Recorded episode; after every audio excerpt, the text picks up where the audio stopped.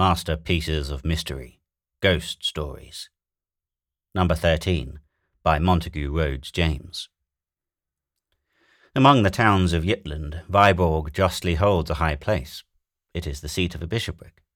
It was a handsome but almost entirely new cathedral, a charming garden, a lake of great beauty and many storks. Near it is Hald, accounted one of the prettiest things in Denmark, and hard by is Finderup, where Marsk Stig murdered King Eric Glipping on St. Cecilia's Day in the year 1286. Fifty-six blows of square-headed iron maces were traced on Eric's skull when his tomb was opened in the 17th century. But I'm not writing a guidebook. There are good hotels in Viborg. Preisler's and the Phoenix are all that can be desired. But my cousin, whose experiences I have to tell you now, went to the Golden Lion the first time that he visited Viborg. He has not been there since, and the following pages will perhaps explain the reason of his abstention.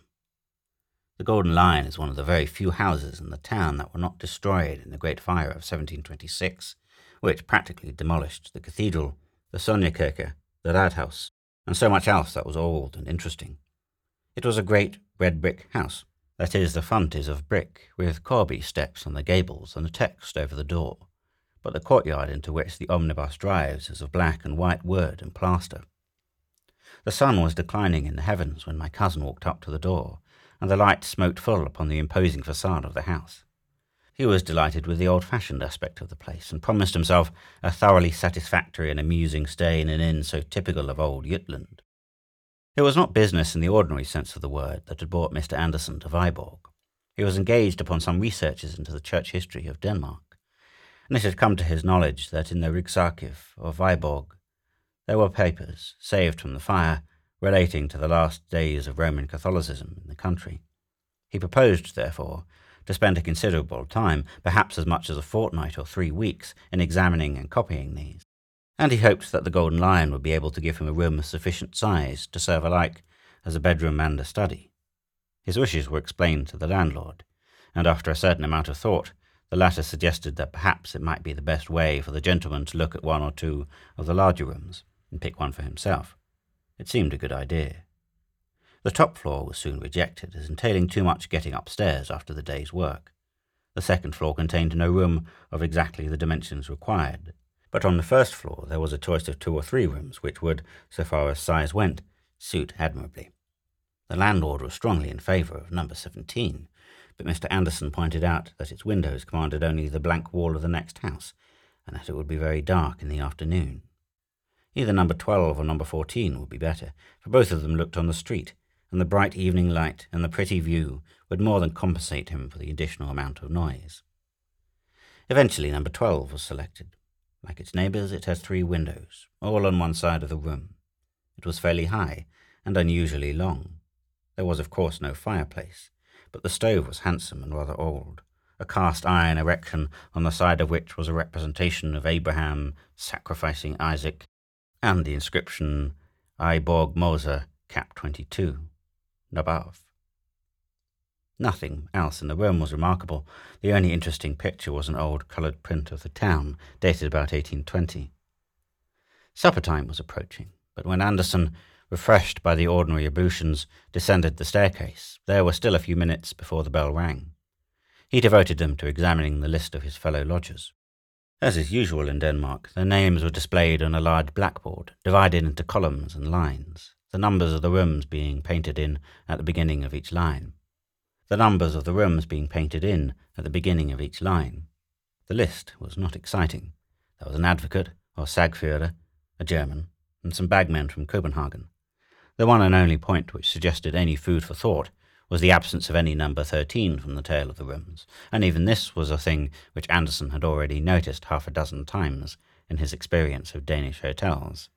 He could not help wondering whether the objection to that particular number, common as it is, was so widespread and so strong as to make it difficult to let a room so ticketed, and he resolved to ask the landlord if he and his colleagues in the profession had actually met with many clients who refused to be accommodated in the thirteenth room.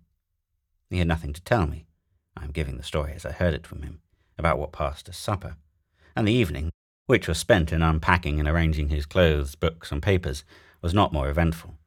Toward eleven o'clock he resolved to go to bed, But with him, as with a good many other people nowadays, an almost necessary preliminary to bed, if he meant to sleep, was the reading of a few pages of print, and he now remembered that the particular book which he had been reading in the train, and which alone would satisfy him at that present moment, was in the pocket of his greatcoat, then hanging on a peg outside the dining room.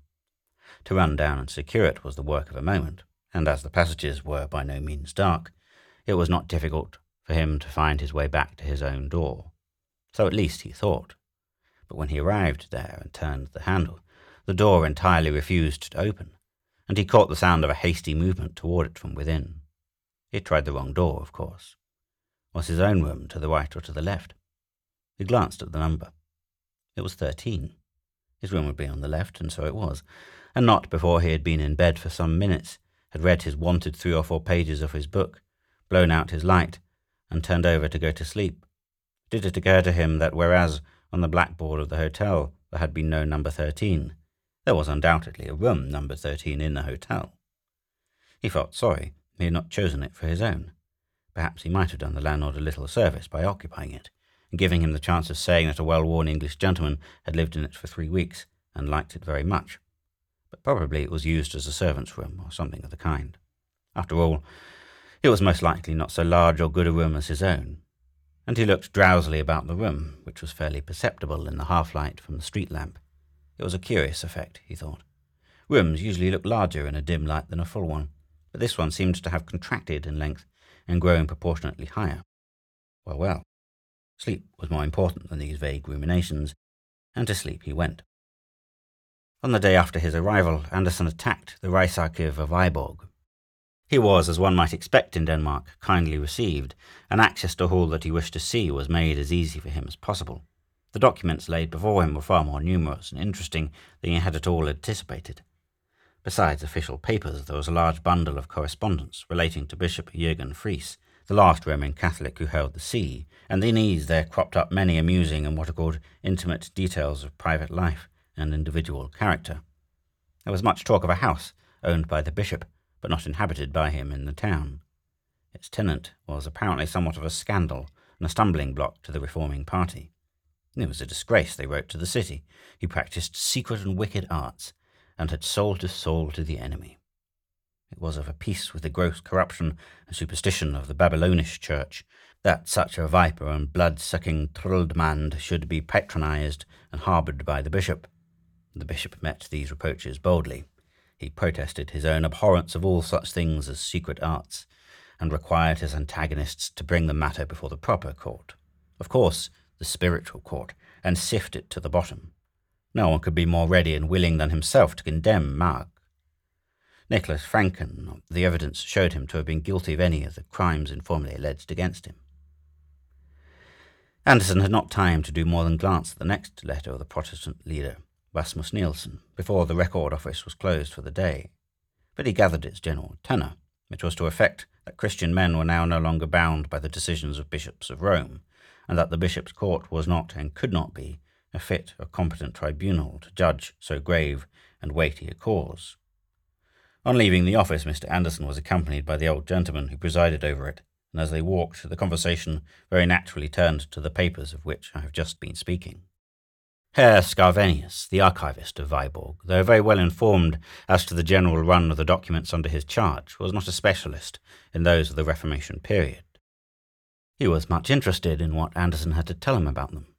He looked forward with great pleasure, he'd said, to seeing the publication in which Mr. Anderson spoke of embodying their contents. This house was the Bishop Friis, he added. It is a great puzzle to me where it can have stood.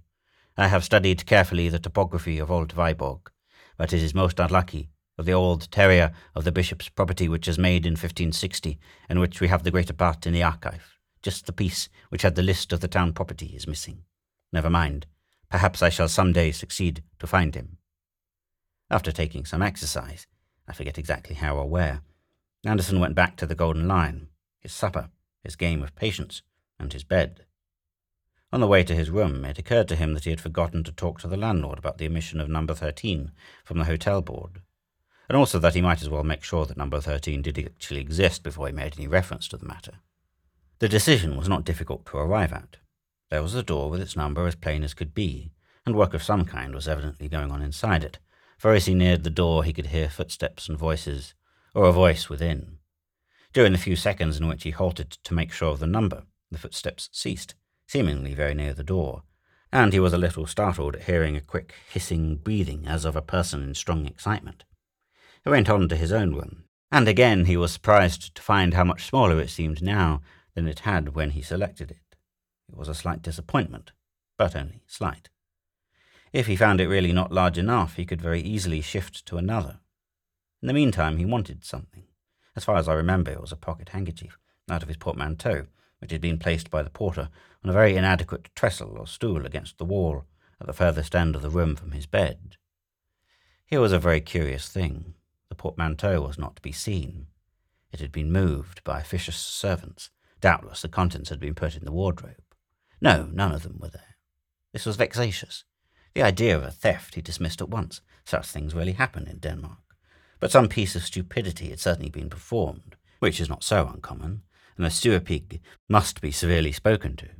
Whatever it was that he wanted, it was not so necessary to his comfort that he could not wait till the morning for it, and he therefore settled not to ring the bell and disturb the servants. He went to the window, the right-hand window it was, and looked out on the quiet street. There was a tall building opposite, with large spaces of dead wall, no passers-by, a dark night, and very little to be seen of any kind. The light was behind him, and he could see his own shadow clearly cast on the wall opposite. Also the shadow of the bearded man in number eleven on the left, who passed to and fro in shirt sleeves once or twice, and was seen first brushing his hair, and later on in a nightgown. Also the shadow of the occupant of number thirteen on the right.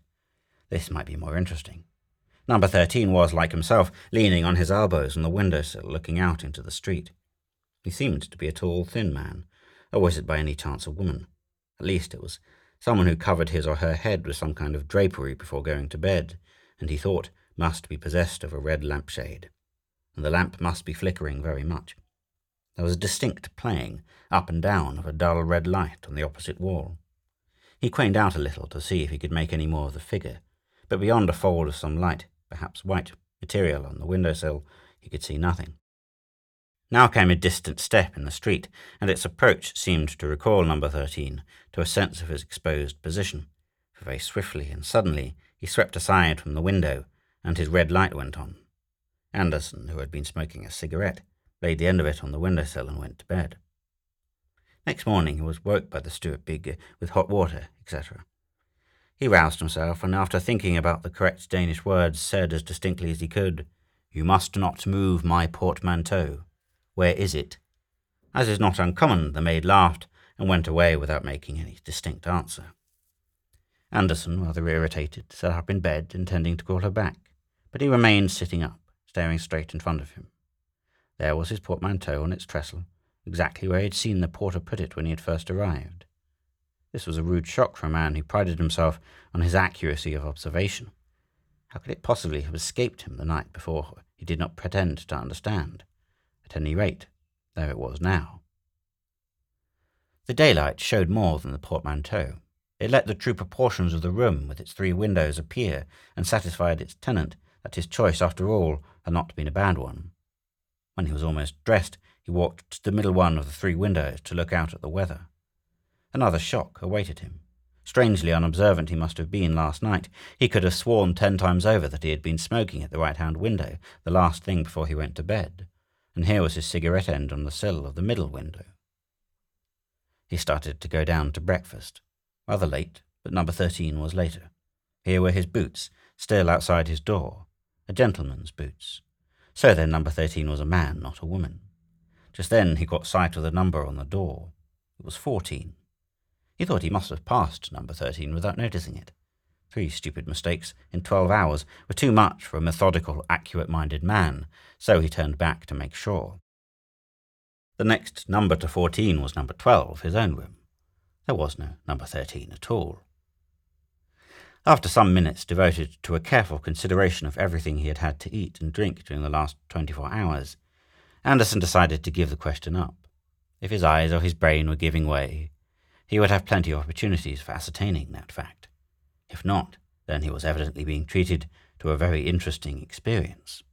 In either case, the development of events would certainly be worth watching.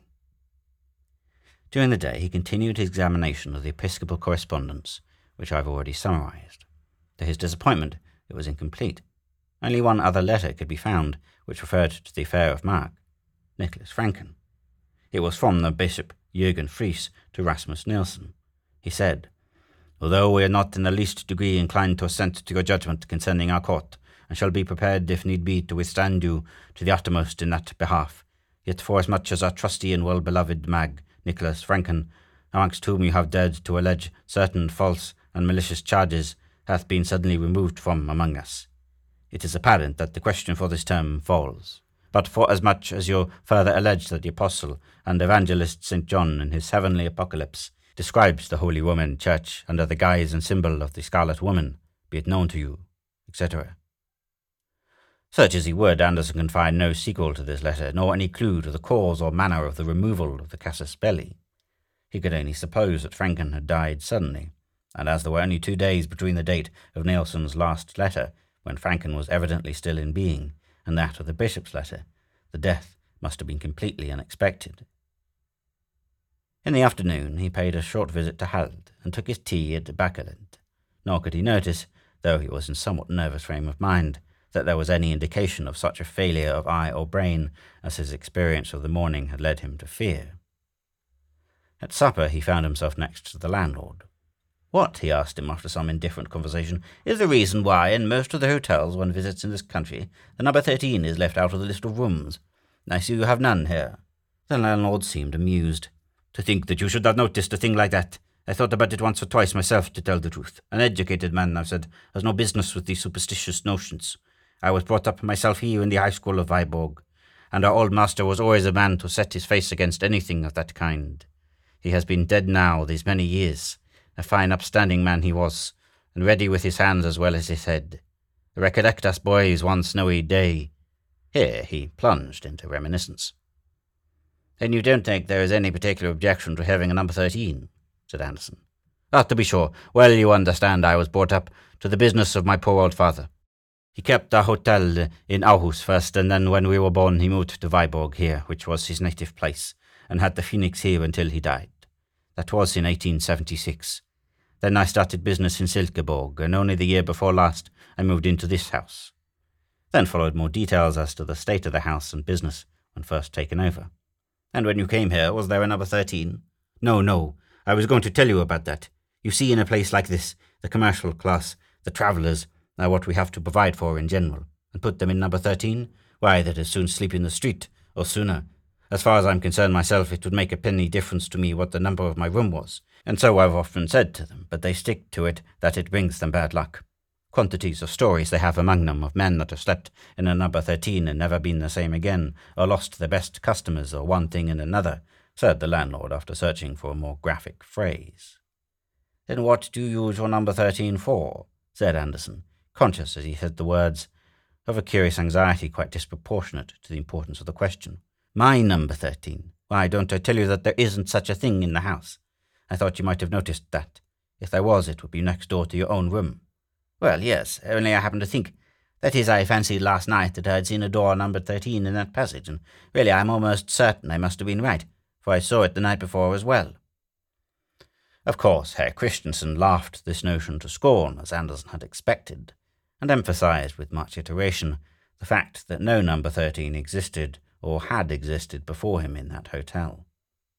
Anderson was in some ways relieved by his certainty, but still puzzled, and he began to think that the best way to make sure whether he had indeed been subject to an illusion or not was to invite the landlord to his room to smoke a cigar later on in the evening.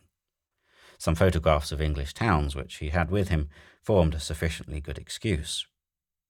Herr Christensen was flattered by the invitation and most willingly accepted it. At about ten o'clock, he was to make his appearance, but before that Anderson had some letters to write, and retired for the purpose of writing them. He almost blushed to himself at confessing it, but he could not deny that it was the fact that he was becoming quite nervous about the question of the existence of number thirteen, so much so that he approached his room by way of number eleven, in order that he might not be obliged to pass the door or the place where the door ought to be. He looked quickly and suspiciously about the room when he entered it, but there was nothing beyond that indefinable air of being smaller than usual to warrant any misgivings. There was no question of the presence or absence of his portmanteau tonight. He had himself emptied it of its contents and lodged it under his bed. With a certain effort, he dismissed the thought of number thirteen from his mind and sat down to his writing. His neighbours were quiet enough. Occasionally a door opened in the passage and a pair of boots was thrown out, or a bagman walked past humming to himself, and outside, from time to time, a cart thundered over the atrocious cobblestones, or a quick step hurried along the flags. Anderson finished his letters, ordered in whisky and soda, and then went to the window and studied the dead wall opposite and the shadows upon it. As far as he could remember, number 14 had been occupied by the lawyer, a staid man who said little at meals, being generally engaged in studying a small bundle of papers beside his plate. Apparently, however, he was of the habit of giving vent to his animal spirits when alone, why else should he be dancing? The shadow from the next room evidently showed that he was. Again and again his thin form crossed the window. His arms waved, and a gaunt leg was kicking up with surprising agility. He seemed to be barefooted, and the floor must be well laid, for no sound betrayed his movements. Sagförer Herr Anders Jensen dancing at ten o'clock at night in a hotel bedroom seemed a fitting subject for historical painting in the grand style, and Anderson's thoughts like those of Emily in the Mysteries of Udolpho, began to arrange themselves in the following lines. When I return to my hotel at ten o'clock p.m., the waiters think I am unwell. I do not care for them. But when I've locked my chamber door and put my boots outside, I dance all night upon the floor, and even if my neighbours swore, I'd go on dancing all the more, for I am acquainted with the law, and in despite of all their jaw, their protests I deride. Had not the landlord at this moment knocked at the door, it is probable that quite a long poem might have been laid before the reader. To judge from his look of surprise when he found himself in the room, Herr Christensen was struck, as Anderson had been, by something unusual in its aspect. But he made no remark. Anderson's photographs interested him mightily, and formed the text of many autobiographical discourses. Nor is it quite clear how the conversation could have been diverted into the desired channel of number thirteen, had not the lawyer at this moment begun to sing, and to sing in a manner which could leave no doubt in anyone's mind that he was either exceedingly drunk or raving mad. It was a high, thin voice that they heard, and it seemed dry, as if from long disuse. Of words or tune there was no question. It went sailing up to a surprising height, and was carried down with a despairing moan, as of a winter wind in a hollow chimney, or an organ whose wind fails suddenly. It was a really horrible sound, and Anderson felt that if he'd been alone, he must have fled for refuge in society to some neighbour bagman's room. The landlord sat open mouthed. I don't understand it, he said at last, wiping his forehead. It is dreadful. I have heard it once before, but I made sure it was a cat. Is he mad? said Anderson. He must be, and what a sad thing. Such a good customer, too, and so successful in his business, by what I hear, and a young family to bring up. Just then came an impatient knock at the door, and the knocker entered without waiting to be asked. It was the lawyer, in dishabille and very rough-haired, and very angry he looked. I beg pardon, sir, he said, but I should be much obliged if you would kindly desist. Here he stopped, for it was evident that neither of the persons before him was responsible for the disturbance, and after a moment's lull, it swelled forth again more wildly than before. But what in the name of heaven does it mean? broke out the lawyer. Where is it? Who is it? Am I going out of my mind? Surely, Herr Jensen, it comes from your room next door. Isn't there a cat or something stuck in the chimney? This was the best that occurred to Anderson to say, and he realized its futility as he spoke. But anything was better than to stand and listen to that horrible voice and look at the broad, white face of the landlord, all perspiring and quivering as he clutched the arms of his chair. Impossible, said the lawyer. Impossible. There is no chimney. I came here because I was convinced the noise was going on here. It was certainly in the next room to mine. Was there no door between yours and mine? said Anderson eagerly. No, sir, said Herr Jensen, rather sharply. At least not this morning. Ah, said Anderson. Nor tonight? I am not sure, said the lawyer with some hesitation. Suddenly the crying or singing voice in the next room died away, and the singer was heard seemingly to laugh to himself in a crooning manner. The three men actually shivered at the sound. Then there was a silence. Come, said the lawyer. What have you to say, Herr Christensen? What does this mean? Good heaven, said Christensen. How should I tell? I know no more than you, gentlemen. I pray I may never hear such a noise again. So do I, said Herr Jensen, and he added something under his breath. Anderson thought it sounded like the last words of the Psalter, Omnis spiritus laudet Dominum, but he could not be sure. But we must do something, said Anderson. The three of us. Shall we go and investigate in the next room? But that is Herr Jensen's room, wailed the landlord. It is of no use. He has come from there himself. I am not so sure, said Jensen. I think this gentleman is right. We must go and see. The only weapons of defence that could be mustered on the spot were a stick and umbrella. The expedition went out into the passage, not without quakings. There was a deadly quiet outside, but a light shone from under the next door. Anderson and Jensen approached it. The latter turned the handle and gave a sudden, vigorous push. No use, the door stood fast. Herr Christensen, said Jensen, will you go and fetch the strongest servant you have in the place? You must see this through. The landlord nodded and hurried off, glad to be away from the scene of action. Jensen and Anderson remained outside, looking at the door. It is number thirteen, you see, said the latter. Yes, there is your door and there is mine, said Jensen. My room has three windows in the daytime, said Anderson with difficulty, suppressing a nervous laugh. By George, so has mine, said the lawyer, turning and looking at Anderson. His back was now to the door.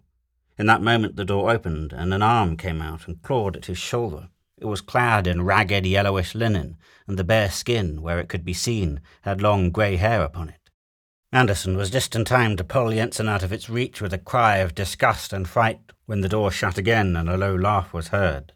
Jensen had seen nothing, but when Anderson hurriedly told him what a risk he had run, he fell into a great state of agitation and suggested that they should retire from the enterprise and lock themselves up in one or other of their rooms. However, while he was developing this plan, the landlord and two able bodied men arrived on the scene, all looking rather serious and alarmed. Jensen met them with a torrent of description and explanation, which did not at all tend to encourage them for the fray. The men dropped the crowbars they had brought and said flatly that they were not going to risk their throats in that devil's den. The landlord was miserably nervous and undecided, conscious that if the danger were not faced, his hotel was ruined and very loath to face it himself. Luckily, Anderson hit upon a way of rallying the demoralized force. Is this, he said, the Danish courage I've heard so much of? It isn't a German in there, and if it was, we are five to one. The two servants and Jensen were stung into action by this and made a dash at the door. Stop, said Anderson. Don't lose your heads. You stay out here with the light, landlord, and one of you two men break in the door, and don't go in when it gives way. The men nodded, and the younger stepped forward, raised his crowbar, and dealt a tremendous blow on the upper panel.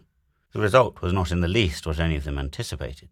There was no cracking or rending of wood, only a dull sound as if the solid wall had been struck. The man dropped his tool with a shout and began rubbing his elbow. His cry drew their eyes upon him for a moment. Then Anderson looked at the door again. It was gone. The plaster wall of the passage stared him in the face, with a considerable gash in it where the crowbar had struck it. Number thirteen had passed out of existence. For a brief space they stood perfectly still, gazing at the blank wall. An early cock in the yard beneath was heard to crow, and as Anderson glanced in the direction of the sound, he saw through the window at the end of the long passage that the eastern sky was paling to the dawn. Perhaps, said the landlord with hesitation, you gentlemen would like another room for tonight, a double-bedded one. Neither Jensen nor Anderson was averse to the suggestion. They felt inclined to hunt in couples after their late experience. It was found convenient, when each of them went to his room to collect the articles he wanted for the night, that the other should go with him and hold the candle. They noticed that both number 12 and 14 had three windows. Next morning, the same party reassembled in number 12. The landlord was naturally anxious to avoid engaging outside help, and yet it was imperative that the mystery attached to that part of the house should be cleared up. Accordingly, the two servants had been induced to take upon them the function of carpenters. The furniture was cleared away, and at the cost of a good many irretrievably damaged planks, that portion of the floor was taken up which lay nearest to number 14. You will naturally suppose that a skeleton, say that of Mag Nicholas Francken, was discovered. That was not so. What they did find lying beneath the beams which supported the flooring was a small copper box. In it was a neatly folded vellum document with about twenty lines of writing. Both Anderson and Jensen, who proved to be something of a paleographer, much excited by this discovery, which promised to afford the key to these extraordinary phenomena. I possess a copy of an astrological work which I have never read, It has by way of frontispiece a woodcut by Hans Sebald Beham, representing a number of sages seated round a table. This detail may enable connoisseurs to identify the book. I cannot myself recollect its title, and it is not at this moment within reach, but the fly leaves of it are covered with writing, and during the ten years in which I have owned the volume, I have not been able to determine which way up this writing ought to be read, much less in what language it is. Not dissimilar was the position of Anderson and Jensen after the protracted examination to which they submitted the document in the copper box. After two days' contemplation of it, Jensen, who was the bolder spirit of the two, hazarded the conjecture that the language was either Latin or Old Danish. Anderson ventured upon no surmises and was very willing to surrender the box and the parchment to the Historical Society of Viborg to be placed in the museum.